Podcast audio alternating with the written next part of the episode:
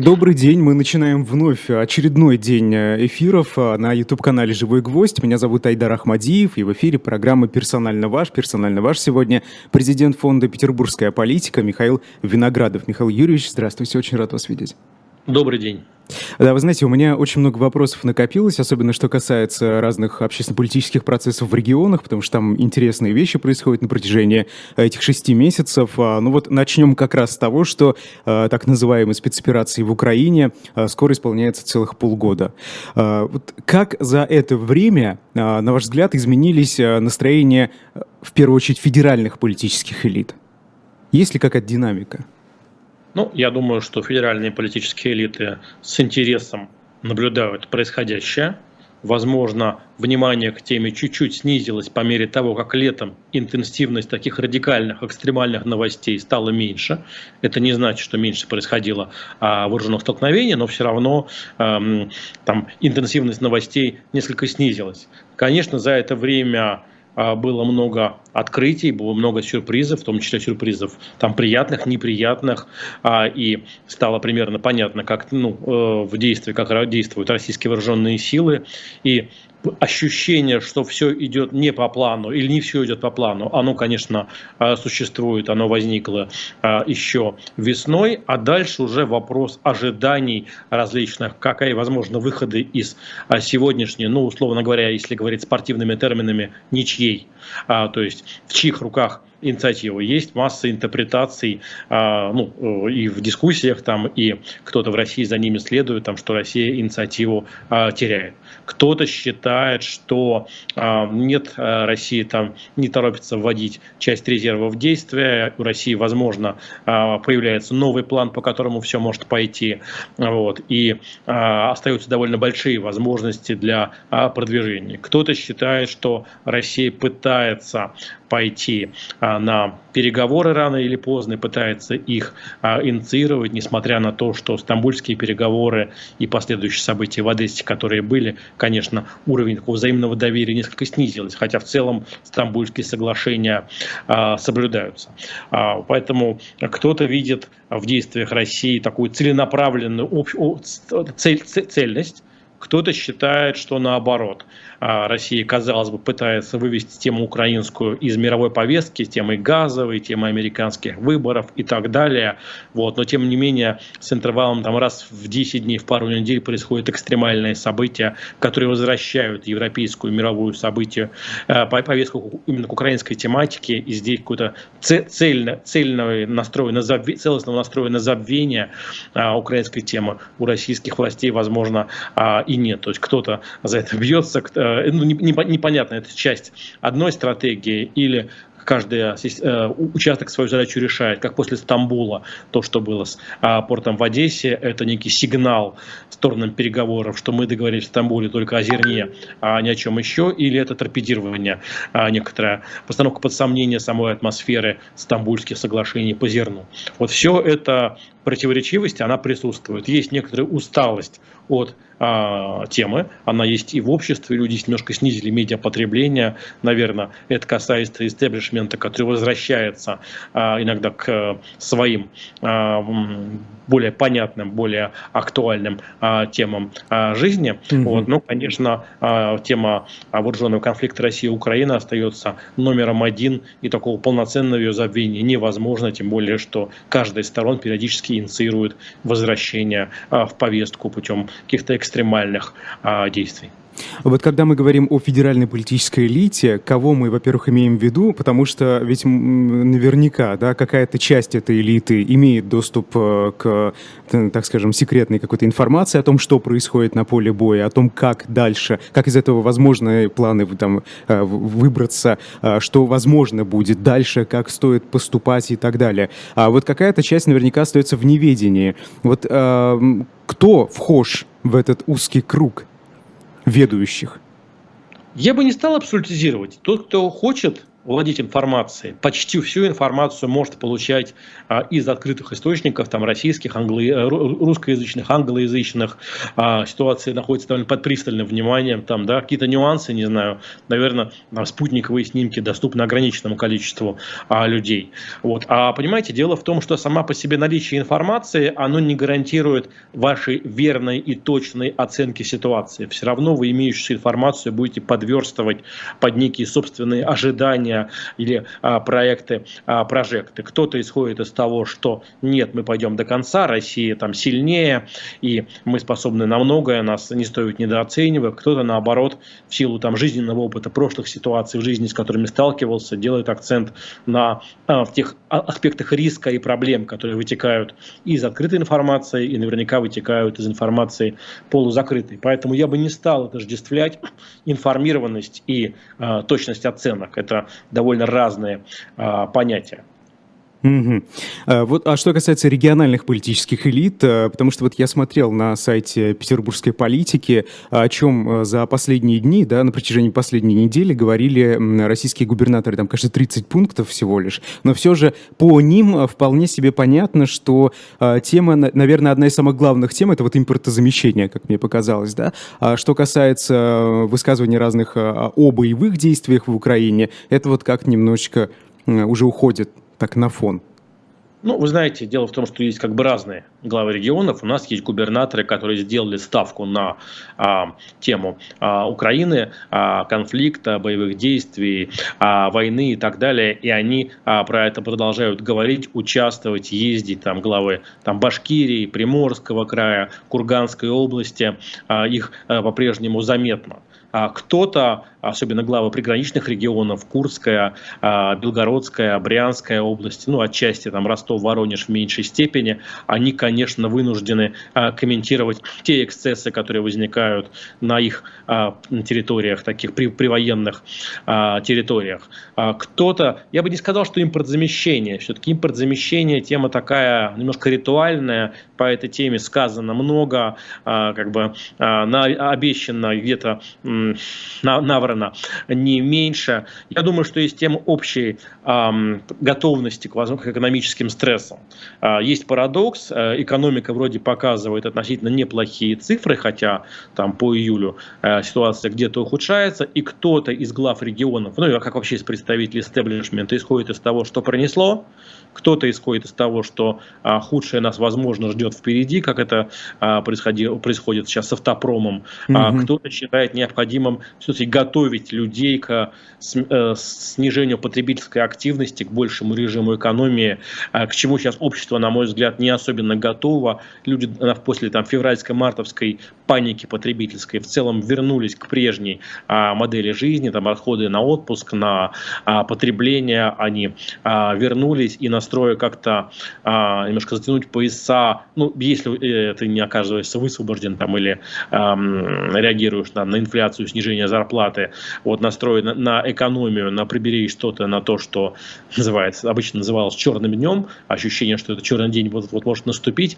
такого настроя в социуме в общем нет. И, естественно, те из глав регионов, кто чувствительнее к алармистским прогнозам по экономику, они по этому поводу тревожатся. А так, я бы сказал, что, конечно, поскольку особенно губернаторам не поручали быть избыточно активным а, при разговоре о военных а, историях, и они понимают, что в обществе тоже к этому относятся довольно по-разному, они не стремятся слишком активно, избыточно это комментировать. То есть сказали съездить там, взять территорию, шефство на территории там, в Луганске, в Донецке, ну, съездили. Кто-то об этом активно написал и отпиарился, кто-то об этом упомянул, но не стал там ни в телеграм-каналах, ни где-то еще на этом делать акцент акцент, понимая, что ну, люди тоже реагируют на ситуацию по-разному. Кто-то считает, что это наш долг помочь братьям, кто-то исходит из того, что у региона и так немного денег для того, чтобы брать шефство а, над кем-то.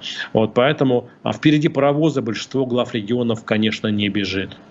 А, ну, ну, вы знаете, вот это, конечно, немножечко сомнительно, потому что в каких регионах э, России я был после начала э, так называемой спецоперации, вот, вот, например, Башкирия, да, когда там в столицу, в Уфу въезжаешь с стороны аэропорта, там такая огромная буква Z, э, и как бы ее, ее, ее очень, э, знаете, сложно не заметить. И мне кажется, как раз вот здесь это накачивание, потому что пропаганда, она же должна быть тотальной, и мне кажется, регионы тоже э, прилагают усилия, чтобы определенную точку зрения государственную ну, во-первых, главу Башкирии упоминал а, Хабирова в числе тех, кто достаточно активно а, жжет, что называется, по этой а, теме, предъявляет свою такую сверхподдержку а, всего а, происходящего. Так а, мы видим, что все-таки отклик а, населения на пропаганду, а, активный отклик, не очень высок, по крайней мере, букву Z в большинстве регионов на а, частном транспорте фактически отсутствует. И больше того, на а, общественном транспорте а, в целом ряде регионов она была весной и потихоньку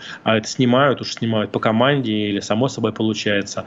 А про это можно а, спорить, поэтому есть а, территории с гиперактивностью, гиперпропагандой по этой теме, есть территории, которые какие-то билборды вешают, их можно заметить, если всматриваться, вот, но а, не более а, того. Я бы все-таки сказал, что большая часть регионов не а, вовлечена в какой-то такой ажиотаж, эйфорию, мобилизацию а, того, что мы сейчас всем а, покажем. Все-таки та тревожность, которая, может быть, в обществе снизилась, но, конечно, остается, она региональными властями не игнорируется. Хотя и это как особенно избыточно активно не терапируется, но ей желание особенно не будоражить.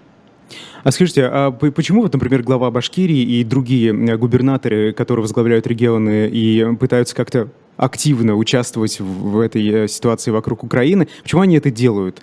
Пытаются заработать какие-то политические очки? Ну, слушайте, у нас есть люди, в принципе, разные, да, есть главы регионов исторически такие активные, кто на, заряжен на идеологию, типа там главы Курганской области Шумкова. Есть а, медиазависимые а, главы регионов, которым важно быть в потоке, важно быть в медиа, они нравятся себе а, в медиа, как а, приморский губернатор Кожемяка. Про Хабирова в Башкирии а, разные говорили, кто-то считали, что он вообще чуть ли не ждет назначения на должность а, в так называемых новых территориях. Кто-то а, считает, что он стремится заработать те себе очки, в том числе на фоне других республик, где, а, может быть, роль не так заметна. Понятно, что есть Чечня, которая стремится а, показать собственную гиперроль а, в, собственно, военной составляющей происходящего с разной степенью успеха. У людей разный опыт, разные ожидания от того, что произойдет. Кто-то может исходить из того, что даже если все получится хорошо, и так все будет по плану, который был у России, вовсе не значит, что, собственно, собственную роль нужно в это презентовать, и тебе за это а, как-то достанет что-то хорошее. Это потому что деление плодов победы а, процесс всегда довольно а, конфликтный. Кто-то ну, видит а, ту разноречивость ситуации, ту а, скромность или не, не, а, те военные итоги, которые ниже ожидаемых, ниже того, что предполагалось в конце февраля, и не может до конца это игнорировать, моделирует для себя а, разные риски, разные сценарии того, как пойдет, и поэтому хочет быть чуть в стороне. Это понятная человеческая реакция, люди вокруг нас реагируют по по-разному. Губернаторы, сколько бы ни говорили, что их из одной пробирки всех делают, тоже люди с разным опытом, разным бэкграундом и разными ожиданиями и представлениями о прекрасном. Угу. А, вы знаете, вот, например, в Башкирии и, кстати, из нового, в Томской области формируются наци... эти, не национальные, региональные батальоны, да, а, временные так называемые контрактники, которых отправляют воевать в Украину. Вот это что такое? Это инициатива региональная скорее, или это из федерального центра какие-то команды поступают? Конечно, это как шефство над городами ДНР и ЛНР, это федеральная история, и этим вовлечены самые разные губернаторы и регионы, в том числе не сверх, а, отказывающиеся от передозировки такой а, пропагандистской составляющей а, в повестке. Это такой федеральный оброк, а, с которым приходится сталкиваться, который, если команда пришла, ты не можешь проигнорировать, хотя, может быть, выполняешь, в том числе публично, с разной степенью рвения. А почему одним команда приходит, а другим нет? Ну, по большому количеству регионов мы видим такие, такие, такие, такие инициативы. То есть, а, возможно, что команда пришла, там, если не всем, то достаточно многим. То так или иначе, мы видим ну, то, что а, часть экспертов называет а, элементами скрытой мобилизации. Вот это происходит. Это, конечно, такой способ легализации скрытой мобилизации. Масштаба ее до конца а, не а, понятно, но в это вовлечено, вовлечено большое количество регионов, не только энтузиасты, которые там не вылезают из ДНР, ЛНР. Угу. Мне кажется, просто некоторые регионы видны, да, потому что они как-то стараются, действительно проявляют инициативу такую яркую достаточно, а некоторые вот, наверное, для галочки подобным занимаются. И вот, кстати, по поводу э, разных региональных функционеров, я знаком с несколькими чиновниками, которые говорят, что, причем такими довольно высокопоставленными в своих регионах, они считают, что, ну, знаете, вот мы не будем лезть туда особо так сильно, да, вот скажут сказать, э, скажут там э, как-то поддержать, хорошо, мы поддержим для галочки, ну а вдруг что потом? Вот как мы из этого будем выбираться? Вот действительно есть такие настроения среди региональных элит? Это понятное чиновничье поведение, я думаю, оно характерно не только для региональных элит, там, да, может быть, для части а, федеральных. Мы видим, что а, там и большому количеству статусных федеральных чиновников позволено какую-то публичную позицию не, а, ну, не то, чтобы не занимать, но избегать какого-то ежедневного позволено? своей гиперподдержки, да, а вот, и э, есть какое-то количество активистов, которые э, здесь заметны и которые сделали ставку на э, вот этот проект, а понятно, что опыт такой чиновничьей выживаемости, он э, в любых спорных ситуациях обычно стимулирует тебя, особенно неизбыточно э, не высовываться, там, да, еще там Эдуард Успенский описывал начальника МЖЭК, который э, стремился сделать так, что о нем никто ничего не говорил, а вот поэтому это совершенно нормальное, естественное поведение поведение там не только чиновника, а вообще любого там менеджера, работающего в больших системах, понимание, что а, как бы прилететь может случайно из-за пассивности, из-за гиперактивности и а, лучше на всякий случай от того, что может оказаться там спорным, токсичным, держаться а, в стране или ограничиваться ритуальными обязательными а, шагами. Это, в принципе, целом режим, в котором сегодня работает большая часть госаппарата эти полгода. Ну вот смотрите, мы видим в сфере культуры э, разного рода действия, когда обвиняют э, телеведущих, музыкантов за то, что они молчат, за то, что они не поддержали так называемые спецоперации. Вот совсем недавно в Госдуме, например, «Справедливая Россия за правду» собралась, и они создали группу по расследованию антироссийской деятельности. Вот, э, наверное, примерно такая же риторика и в отношении чиновников, особенно региональных. Вот если ты молчишь, то что-то какой-то ты странный. Что-то да ты не... не поддерживаешь, а может, ты не лояльный вовсе.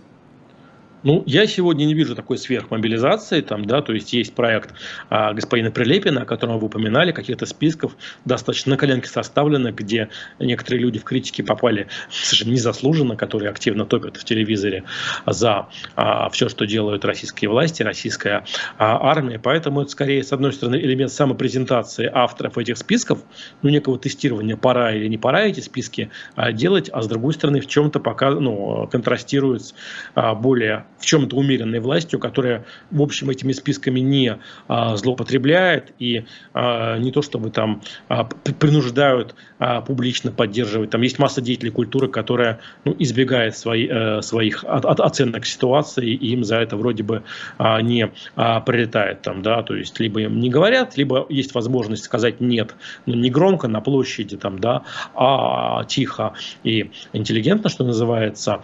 Поэтому я бы не сказал, что началась такая такая идеологическая мобилизация. То есть это скорее 70-е годы, что ли, советской, советской истории, когда, а, в общем, а, по многим э, моментам достаточно было просто промолчать, нежели конец 30-х. Вы сказали авторы этого списка. Вот интересно, где эти авторы-то изначальные сидят? Где-нибудь в администрации президента? А, или вот там вот среди Мироновых они? Ну, Чья список инициатива? ассоциируется с господином Прилепиным, насколько я знаю. Ассоциируется, да, в публичном пространстве. Я имею в виду вот э, как-то кулуарно. Может быть, запрос был какой-то федеральный именно от федеральных элит?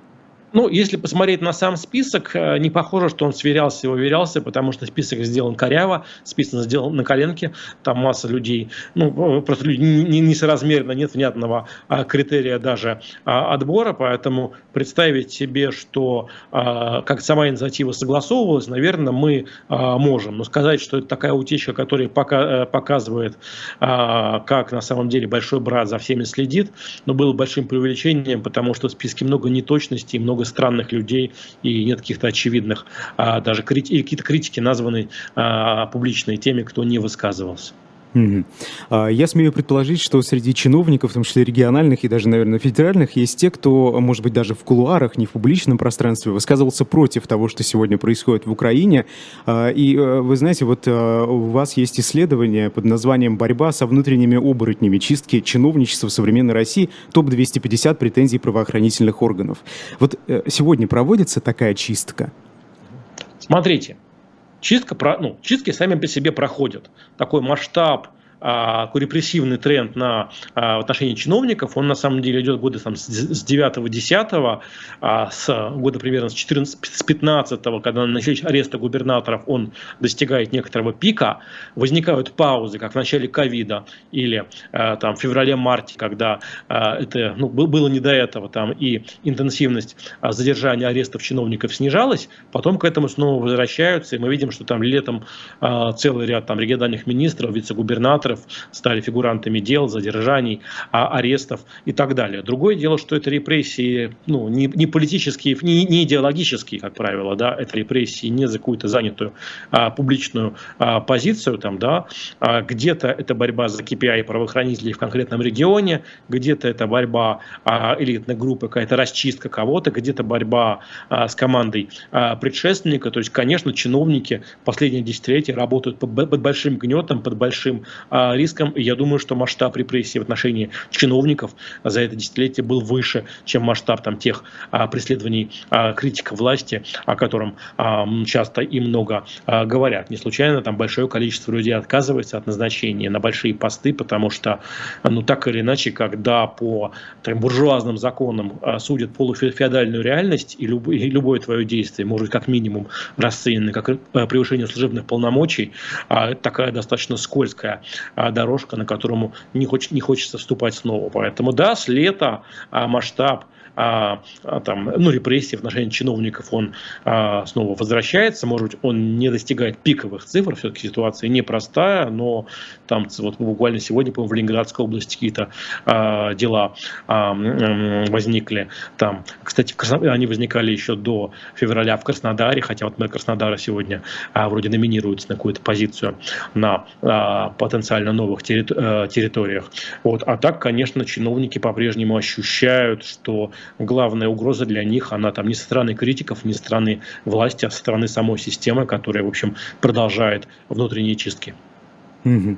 А вы знаете, вот есть ли какие-то признаки раскола внутри элитного, а, именно в регионах? Вот, например, да, раз уж мы заговорили про Башкирию, про Радия Хабирова, у него был, э, была такая, знаете, правая рука Ростислав Мурзагулов.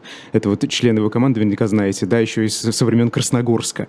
И вот он э, буквально на днях стало известно, что он начал работать на фактически Ходорковского на одном из его YouTube-каналов ведущим, ну и совершенно там уже да, да, совершенно другая риторика, антироссийская, так скажем, а, анти-путин путинская риторика, вот так даже будет более правильно.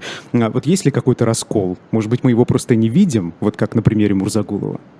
Смотрите, то, что люди внутри системы информированы и поэтому часто критично, критично это совершенно нормально. Это часть а, правил а, игры. И когда а, люди, работавшие на систему, переходят в число критиков власти, эта ситуация достаточно обычная там, да, или российской оппозиции, где там были и там Михаил Касьянов, и Андрей Ларионов, и тот же Михаил Ходорковский, человек тоже, в общем, изнутри системы. Да, эта ситуация обычная. А о расколе есть смысл говорить, когда а, никогда элиты по-разному оценивают ситуацию, да, потому что, естественно, они оценивают ее по-разному, как и все окружающие нас, а когда они проектируют какие-то альтернативные стратегии, альтернативные действия, нацеленные на какой-то там слом, демонтаж или существенную коррекцию а, сегодняшних политических реалий. Я такого настроя, такой осмысленной стратегии сегодня не вижу, я ее не фиксирую. Вот. А различия в оценках, в том числе, которые продаются во внутреннем кругу, но это ну, обычная, естественная для а, чиновничьего мира а, история. Какой-то мощной альтернативной стратегии я не вижу. А может ли она появиться, особенно в условиях там, разноречивых ощущений от результатов действий России? Ну, гипотетически может, но, на мой взгляд, на сегодня такие разговоры а, преждевременно, хотя, естественно, люди ведут себя по-разному, мы говорили, с разной степенью публичной такой задорности а, или, наоборот, а, тревожности. А, на мой взгляд, 24 февраля мы уже проснулись совершенно другой России. И вот а, летом 2017 года вы опубликовали исследование под названием «Общественные волнения в регионах и пути их урегулирования». Вот если сравнивать до спецоперационное время и сегодняшние реалии, что происходит с протестами, протестными очагами в регионах? Формируются ли они, как формируются, на основе чего, а, политизируются ли и так далее? Ну, локальные очаговые э, всплески возникают, например, по теме экологии, но в целом, ну, традиционно конечно, для российского ощущение, что протесты запрещены, оно есть у российского общества, да, они э, технически не, не полностью запрещены, но некое ощущение, что любой протест это политика, вот политика запрещена, а оно, конечно, э, существует. В этом, понятно, есть и риски, потому что, по сути, пар не выплескивается уже больше там, двух лет с момента ковидных ограничений, и иногда бывает смысл как-то крышку а, чайника приподнять для того, чтобы пар выходил, но там были вот выборы в Госдуму, на которых пар тоже скорее не выходил. Вот. И этот пар копится, и по-разному социологи оценивают, что с этим паром происходит. Он как-то расконцентрируется или может как-то mm-hmm. однажды рвануть а, в неожиданном месте. В этом плане на мой взгляд, неточными являются там, действия власти по некому пресечению возможностей для внутренней миграции, да, не внешней, а, которые тоже особенно а, не мешают, а ухода в какие-то другие сферы, потому что мы видим, что ну, есть масса сфер, куда представляется допустимым, возможным, морально одобряемым, в том числе внутренне уйти из политики во что-то более важное, там, не знаю, творчество, наука, образование, спорт, а, интернет, вот, но если в 70-е те же годы, с которыми мы часто сравниваем сегодняшние реалии, такой уход а, скорее поощрялся, то сейчас есть попытки снова политизировать и там науку, и образование, и целые, там, э, ограничить возможности там, в культуре, театре, э, закрытие там, того, э, целого ряда коллективов. И масштаб ограничений, он подчас становится контрпродуктивен. Буквально недавняя свежая история, я о ней тоже писал, то, что происходит вокруг э, изменений к закону о рекламе, когда, с одной стороны, государство пытается создать такого а, цензора, а, который будет контролировать а, все, что происходит, или вся электронная реклама, которая есть а, в городах. А, хотя, казалось бы, реклама и, и так пострадала довольно сильно от пандемии, от ковида, от ухода западных а, брендов и нуждается в какой-то поддержке. Вместо этого им навязывают некого нового а, су супероператора. Вот. А во-вторых, а, эти ограничения пытаются ввести и на объявления в интернете, создав монополиста по объявлениям в интернете и тем самым а, фактически, возможно, уничтожая на а, российском рынке Авито, Headhunter, Автору, а, Циан и массу привычных ресурсов, в которых живут в том числе аполитичные граждане, где они что-то продают, зарабатывают, а находят более дешевый вариант. И, и в общем, достаточно, ну, им в этом мире комфортно там, да, и хотя формально все это делается под борьбой с нежелательным контентом, хотя никто не припомнит каких-то, как говорят, экстремистских, как принято говорить, лозунгов на HeadHunter там, да, или на Авито, а, понятно, что в случае а, запрета этих ресурсов ситуация возникает крайне некомфортная и для а, граждан, в том числе для лоялистов, которые в этом мире живут. Не случайно по закону о рекламе сейчас тут такие большие, большие битвы и там мэрии Москвы, Петербурга, там антимонопольная служба, целый ряд структур прислали отрицательные отзывы, хотя там в режиме такой спецоперации закон был принят, думаю, в первом чтении, и посмотрим, что будет дальше. Поэтому то, что э, граждан как бы не поощряют э, жить, как жи, э, жить как жили, консервативная модель, слушайте, ничего не происходит, все по плану, не, не, не обращайте внимания, проходите мимо, живут, живите своей жизнью. А вот этот потребитель не бережется, наоборот, для него создаются стрессовые ситуации. Mm-hmm. Ну, на мой взгляд, такой, в, в этом шаге, конечно, есть элемент саморазрушения. То есть власти политизируют, сами того, наверное, не хотят, а? вот эти слои общества, которые с политикой-то не хотели даже общаться. Ну, элементы этого происходят, или создание там разных детских движений, хотя понятно, что не случайно провалились все прошлые э, разговоры по армии, про кого-то еще, потому что даже лоялисты, даже чиновники детей своих не хотят во все это а, отдавать, поэтому, а, конечно, вот это настрой на политизацию, а, он отчасти контрпродуктивной для самой системы, и скорее логичнее было бы а, сберегать нейтральных, оставать, оставлять дома а, или оставлять а, равнодушных или раздража, раздражаемых политикой людей, которые считают, что нет смысла идти в политику, что-то бунтовать, а, уступать, даже если мне что-то не нравится, и вместо вот сбережения этих пассивных а, возникает такой вирус их а, политизации, который, конечно, вызов, может вызвать их раскол. Кто-то а, встроится в тренд, а кто-то возмутится тем, что рушится его привычный обычный мир, хотя mm-hmm. вроде бы ничего, ничего ужасного не совершал и даже, даже в помыслах. Mm-hmm. Хорошо. А, вот все-таки о гражданском обществе России. Да? Вы сказали, что пар давно не выпускался. А действительно, насколько высока вероятность, что в какой-то момент вот эта крышка возьмет и взорвется, просто отлетит от кастрюли? Какова вероятность, что пар копится сейчас и в какой-то момент действительно это приведет к какому-то большому э, сдвигу? Ну, как правило, подобные волнения происходят спонтанно или возникают после неудачного шага, неудачного действия, совершенной властью, или неудачно оформленного, как это было а, после пенсионной реформы, как это было на старте реновации в Москве, а, вот, или а, каких-то других а, шагов. Другое дело, что а, я бы не сказал, что протест за эти годы чему-то научился. Да, есть общий, а, естественно, репрессивный тренд в отношении протеста, мы его видим, вот, но все равно вот это ощущение, что я вышел на улицу и совершил а, действие, высказался, выплеснулся, вот, э, и этого достаточно, а ну, потенциально недовольных, конечно, есть, когда а, критика, протест не является частью стратегии, нацеленной на результат, а просто скорее инструментом эмоционального выхлопа, а, самопрезентации, а, а так а, достаточно легко мы видим недовольные идут такой по случайной повестке, по внешней повестке. Посмотрите, не знаю, что весной дискуссии там про хороших русских, что сегодня дискуссии про а, там выдачу виз, они вызывают гораздо больше эмоционального отклика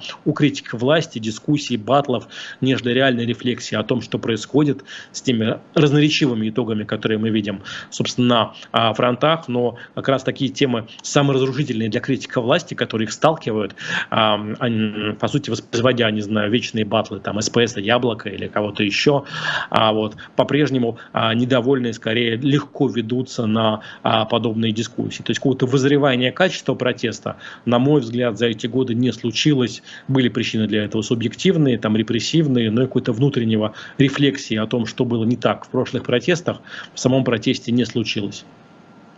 Ну, просто, знаете, сегодня обсуждать ситуацию с визами наверняка ну, более безопасно, да, нежели то, что происходит на фронте.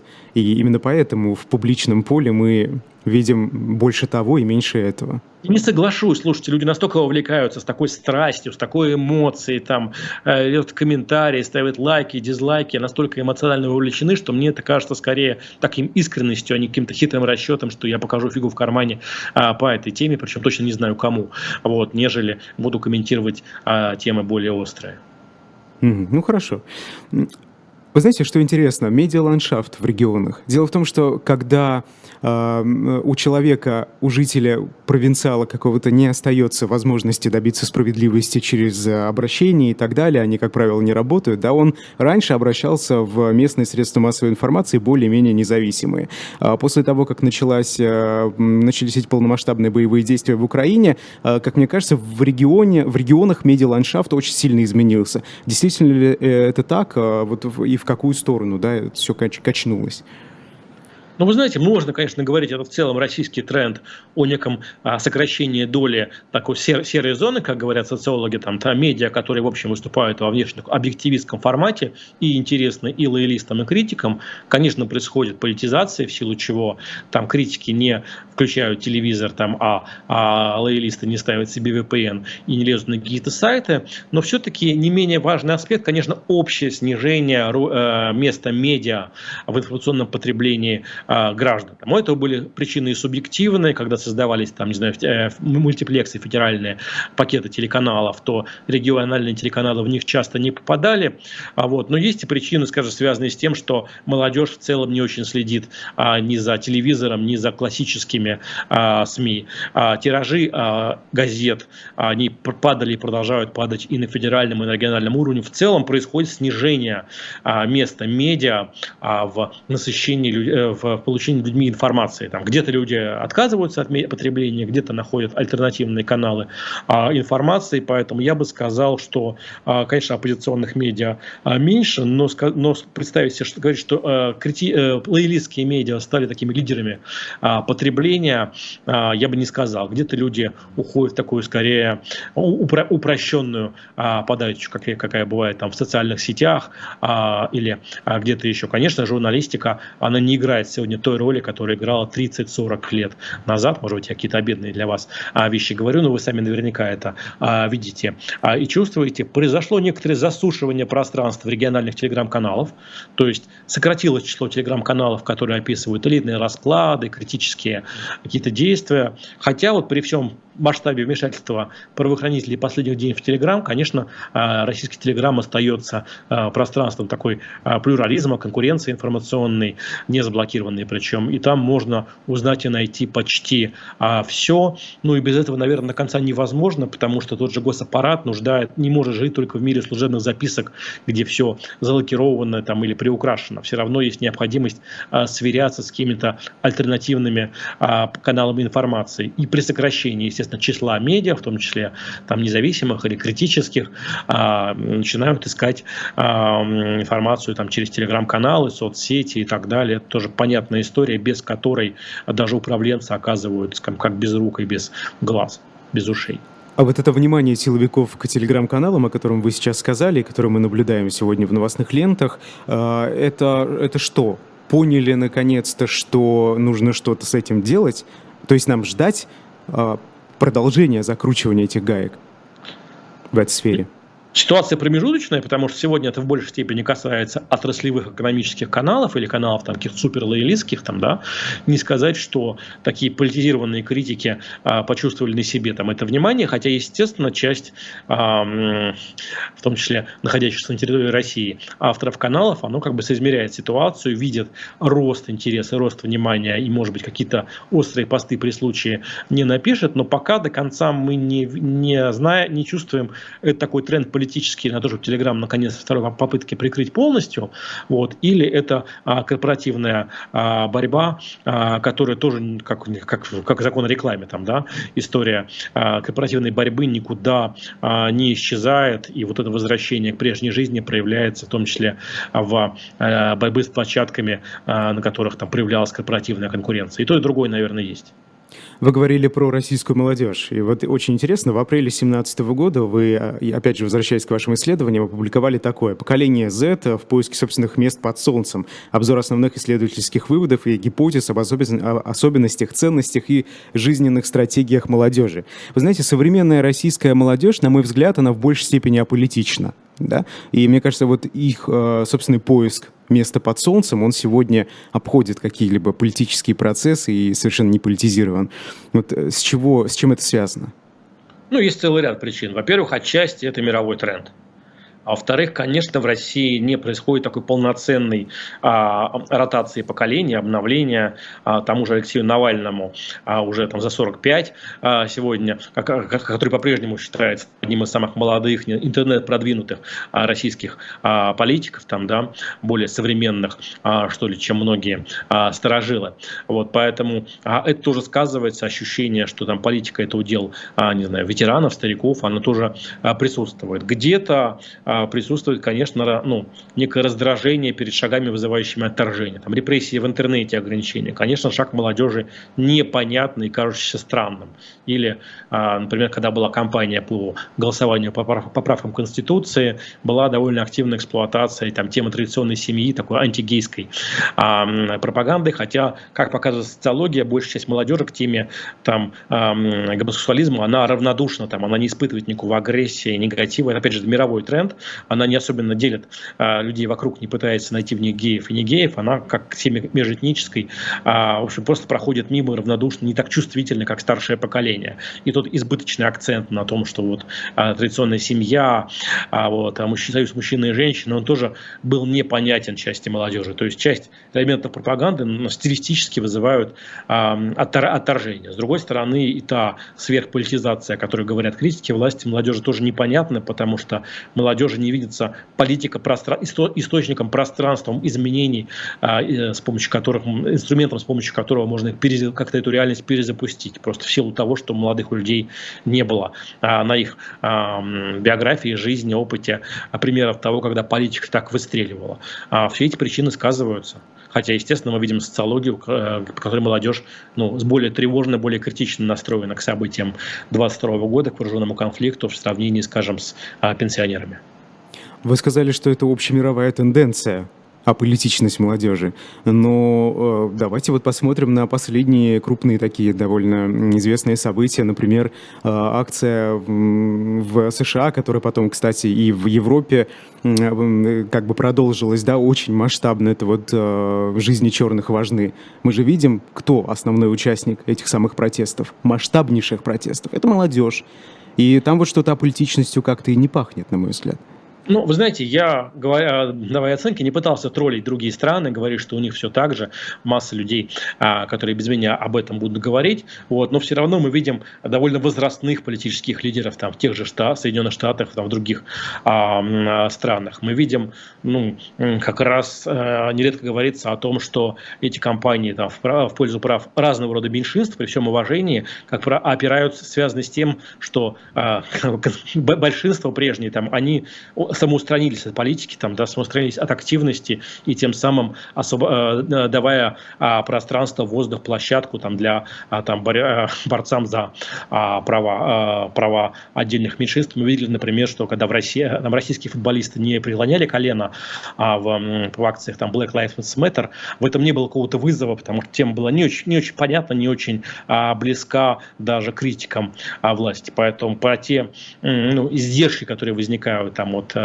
борьбы за права там, темнокожего населения, там, гендеров и так далее. Про эти издержки, издержки тоже много говорится. Отчасти я предположу, что эта гиперактивность просто не эм, сопровождается какой-то активностью по другим темам и э, подчас такие, в том числе, ну, иногда экзотические, иногда э, маргинальные подчас лозунги живут, э, получают такое место повестки просто в силу того, что э, других э, лозунгов, движений, трендов, активностей э, почти нет. А чем отличается сегодняшняя ситуация в России от ситуации времен войны во Вьетнаме в Соединенных Штатах, когда молодежь э, э, тысячами выходила на улицы, и эти протесты даже э, выходили за рамки закона? Ну, во-первых, э, война во Вьетнаме шла достаточно долго, и а, проблемы начались там не с первого дня, эта волна довольно долго вызревала. А, во-вторых, конечно, было ощущение, что политика это пространство изменений, и мы придем на выборы или мы покажем всем а, нашу а, позицию. Вот. А, поэтому я бы сказал, что больш... А, даже у тех, собственно, кто недоволен ситуацией, а их среди молодых людей не так мало, нет особой веры ни в политические инструменты, ни в массовые инструменты. Есть скорее период а, заниженной оценки собственных возможностей, собственных сил, как это, в принципе, есть у большой, большей части критиков а, российской власти а, сегодня. А, посмотрим, насколько далеко это будет идти, потому что, наверное, реакция общества российского на потери сегодня меньше, чем была во время афганской войны. С другой стороны, все-таки а, во время афганской гражданской войны тема острее и сильнее казалась призывников. Она касается сегодня и сейчас, там тоже крейсер «Москва», целый ряд инцидентов, но в целом, э, насколько понимаю, массовых, э, ежедневно повторяемых э, казусов вокруг отправки призывников в зону боевых действий мы пока не видим. Посмотрим, как это дело, как будет идти дальше. А вот, и это тоже немножко смягчает ситуацию. Мы видим, что большинство потерь э, верифицированных, которые э, в интернете так или иначе присутствуют при всей засекреченности данных, они обычно касаются не мегаполисов, в том числе не Москвы, а в сравнении с афганской войной, где потери среди жителей Москвы были более заметны и ощущались острее. То есть это э, такая некая тактика властей сегодня э, отправлять в Украину именно жителей малых населенных пунктов? Ну, в силу того, что, как мы понимаем, большая часть а, участвующих в боевых действиях это контрактники, Естественно, а, призыв, э, контрактная армия была таким социальным лифтом, прежде всего, для жителей более депрессивных территорий. А вот таким способом, ну, не хотелось бы говорить, выйти из фавел, но, тем не менее, а, получить какую-то возможность там, работы, материального положения более реалистичную, чем оставаться в, собственно, в собственном регионе. Обилие жителей Москвы, которые шли в контрактную армию там, или мегаполисов, мы среди окружающих не видели. Угу. Хорошо. Вы знаете, вот о будущем политической системы России хотелось бы поговорить. А, что вот нам мусолить, да, то, что сегодня уже происходит, много раз уже это обсуждалось. А, вы знаете, вот ранее фонд «Петербургская политика», в частности, в 2017 году, насколько я знаю, в 2018, кажется, это было, опубликовал рейтинг преемников вероятных. И вот в 2017 году на первом месте стоял бывший президент Дмитрий Медведев. Как этот список выглядит сегодня? Ну, вы задали такие, э, свели вопрос о будущем политической системы к э, персональному, что, ну, с одной стороны, кажется важным, с другой стороны, наверное, все равно персональная власть Владимира Путина в полной мере не передаваема ни одной персоне, как, собственно, и в советской и российской истории эта власть обычно полностью а, не а, передавалась. А, поэтому, смотрите, что касается политической системы, то, конечно же, снижение роли институтов и где-то там даже уничтожение, оно приводит к повышению значимости фактора случайности а, не обязательно касающиеся персон там, да, а, вот. И, конечно, 22 год, год а, более серьезной зависимости от случайности и те эксцессы, которые возникают, та растерянность, которая возникает во время обстрелов там российской территории или того, что происходит в Крыму, а, она тоже показывает некую внутреннюю уязвимость перед масштабом случайности, которых раньше не происходило. Дальше эти случайности могут сыграть против тебя, а могут сыграть в твою пользу, в том числе на фронтах, а, поэтому ты точно не знаешь. Но в целом зависимость системы от случайности, конечно, же, а, выросла. Что касается разговоров о а, преемственности, конечно, она где-то под запретом была после разговоров о, а, после поправок Конституции, когда был дан сигнал, что Путин это а, навсегда. Но, конечно, тема время от времени а, произрастает, об, этом говорить хочется, поэтому такое внимательное отношение к заявлениям, действиям тех или иных персон, того же Медведева, про которого одни говорят, что он там маргинализируется, а другие говорят, что он ведет хитрую игру, развязывая себе руки через некую внешнюю такую демонстрацию супер радикальности и супер лояльности. Мы точно не знаем, где там а, правда. А, аппаратно пользу Медведева, наверное, сыграло то, что у него целая делегация была а, руководитель спецслужб, когда Медведев недавно ездил а, в зону конфликта, хотя по-прежнему там а, такого полноценного такого возвращения к аппаратной силе с момента ухода с поста премьера Медведева все-таки не случилось. Вот. Ну, дальше мы видим такую самопрезентацию публичную большого количества персон и молчание других персон, потому что никто не, точно не знает, что тебе поможет в будущей а, карьере сверхактивность, сверхлояльность или наоборот а, возможность удержать себя в рамках, а, удержаться от ошибок, если что-то пойдет Угу. Хорошо, вот и, и вы сказали, что в полной мере этот путинский режим, он не переживет самого Владимира Путина.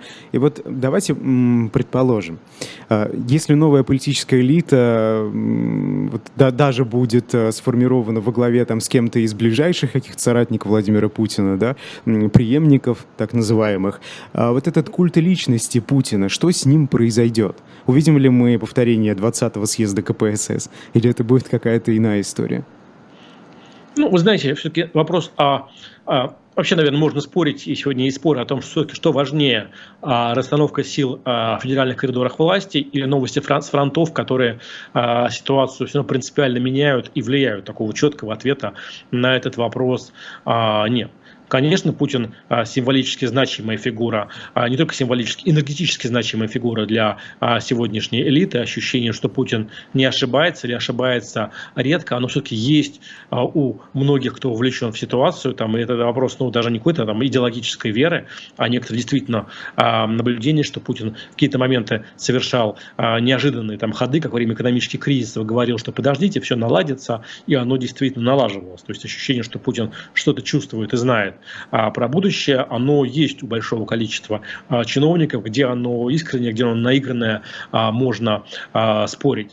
Поэтому естественно, что в условиях нарастания динамики и размытости результатов 2022 года какие-то колебания, сомнения возникают и про 2024, а кто-то скажет, что наоборот, вот главный смысл всего, что мы видим в 2022 это развязывание себе рук. В 2024 снять, а, от, а, снятие с доски тех, кто претендовал на какую-то субъектность, в том числе в экстремальной ситуации 2022 года, такое тестирование а, настоящей лояльности чиновников не в условиях такой а, стерильных, а в условиях экстремальных. А вот, и смысл именно в этом. Пока такой четкой интерпретации нет. Мы видим, что Путин популярнее, чем он был на рейтинговом спаде а, 20, а, 21 уже получается года, хотя, опять же, там рейтинг, данные в ЦИОМа по открытому вопросу, когда вам предлагают назвать, кому вы доверяете, скажем, Путина году, э, в 15-16 году после Крыма называло 65%, а в прошлом декабре где-то 25-28%, сейчас где-то 42-45%, то есть цифры заметно выросшие, но не достигшие рекордных показателей а, посткрымского периода. Угу. Разочаровались и все некоторые. Ну, слушайте, кто-то разочаровался, кто-то разочаровался в политике, а вот кто-то там не хочет э, говорить, это совершенно понятная э, история, потому что, естественно, внимание и интерес к публичной политике, они последние годы снижались, и даже э, военная повестка до, до конца ситуацию не переломила, а апатия все равно скорее побеждает. А телодвижения э, внесистемной оппозиции сыграли роль? Ну, они играли роль тактически, потому что, естественно, там выход там, тех или иных там, фильмов, расследований, особенно таких эмоциональных, ярких, а, он обсуждался, он пересказывался, но проблемой несистемной оппозиции всегда является некое продление а, своей, своей активности, либо конвертация какое-то действие, в стратегию, а, либо способность тему протянуть довольно долго. Проблема эта у несистемной оппозиции была и остается.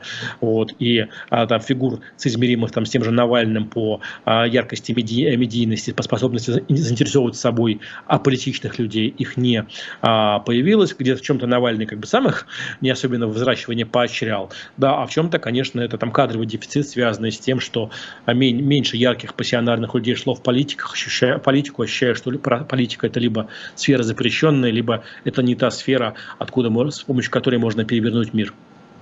А как э, сегодняшнее, наверное, большинство, поддерживающее путинский режим, э, может отреагировать на смену политических элит?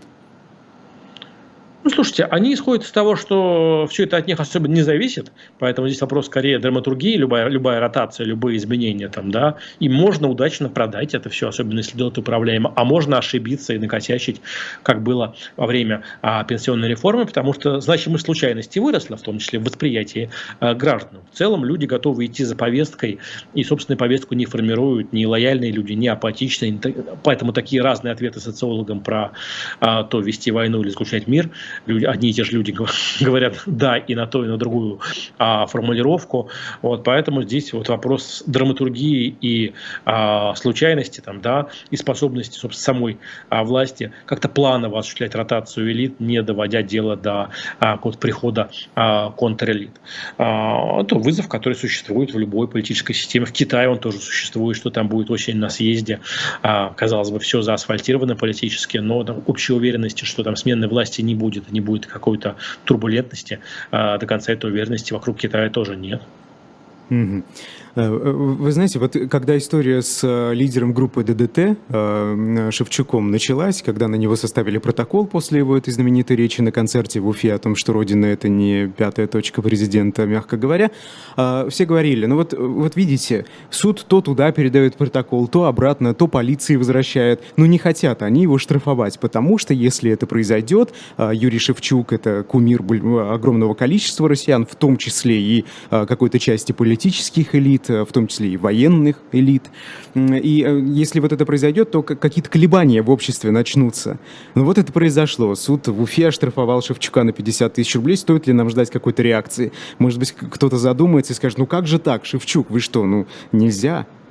Я не ожидаю. Если же блокировку Инстаграма проглотили, которая существенно большего количества людей касалась, то все-таки Шевчук э, человек, ну, не слишком известный там, молодому поколению, там, да, а человек... Ну, известен элитам. Инстаграм – это, мне кажется, другая история. А вот все-таки Шевчук известен элитам. Более чувствительный. Понимаете, в представлении сегодняшнем власть должна быть а, непредсказуемой и даже немножко абсурдной, а, и в этом элемент такого отправления а, энергии власти, природы власти, системы власти. Как только становишься предсказуемым, появляются четкие критерии, против тебя начинают по ним играть. А, поэтому это непредсказуемость, там, абсурдность, не отменяющая хаотичности, которая, конечно, в действиях власти есть, вот, это часть а, отправления власти сегодняшней в России, часть такой вполне, ну, неосознанный, но инструмент, к которому как бы все привыкли и противоядие против которого критики власти до конца не нашли.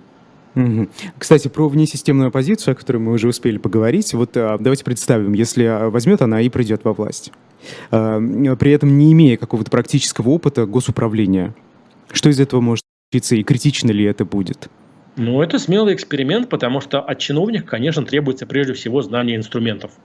А вот именно на знании инструментов и базируется отправление а, власти. Поэтому мы будем видеть большое количество сюрпризов. Кто-то прорастет и вгрызется и почувствует, а кто-то окажется довольно легко оттеснен либо вчерашними а, друзьями, либо а, более амбициозными а, кадрами, как когда-то было там с волной условно демократов а, в, в начале 90-х. Кто-то уцелел и остался, и даже существует сейчас сейчас.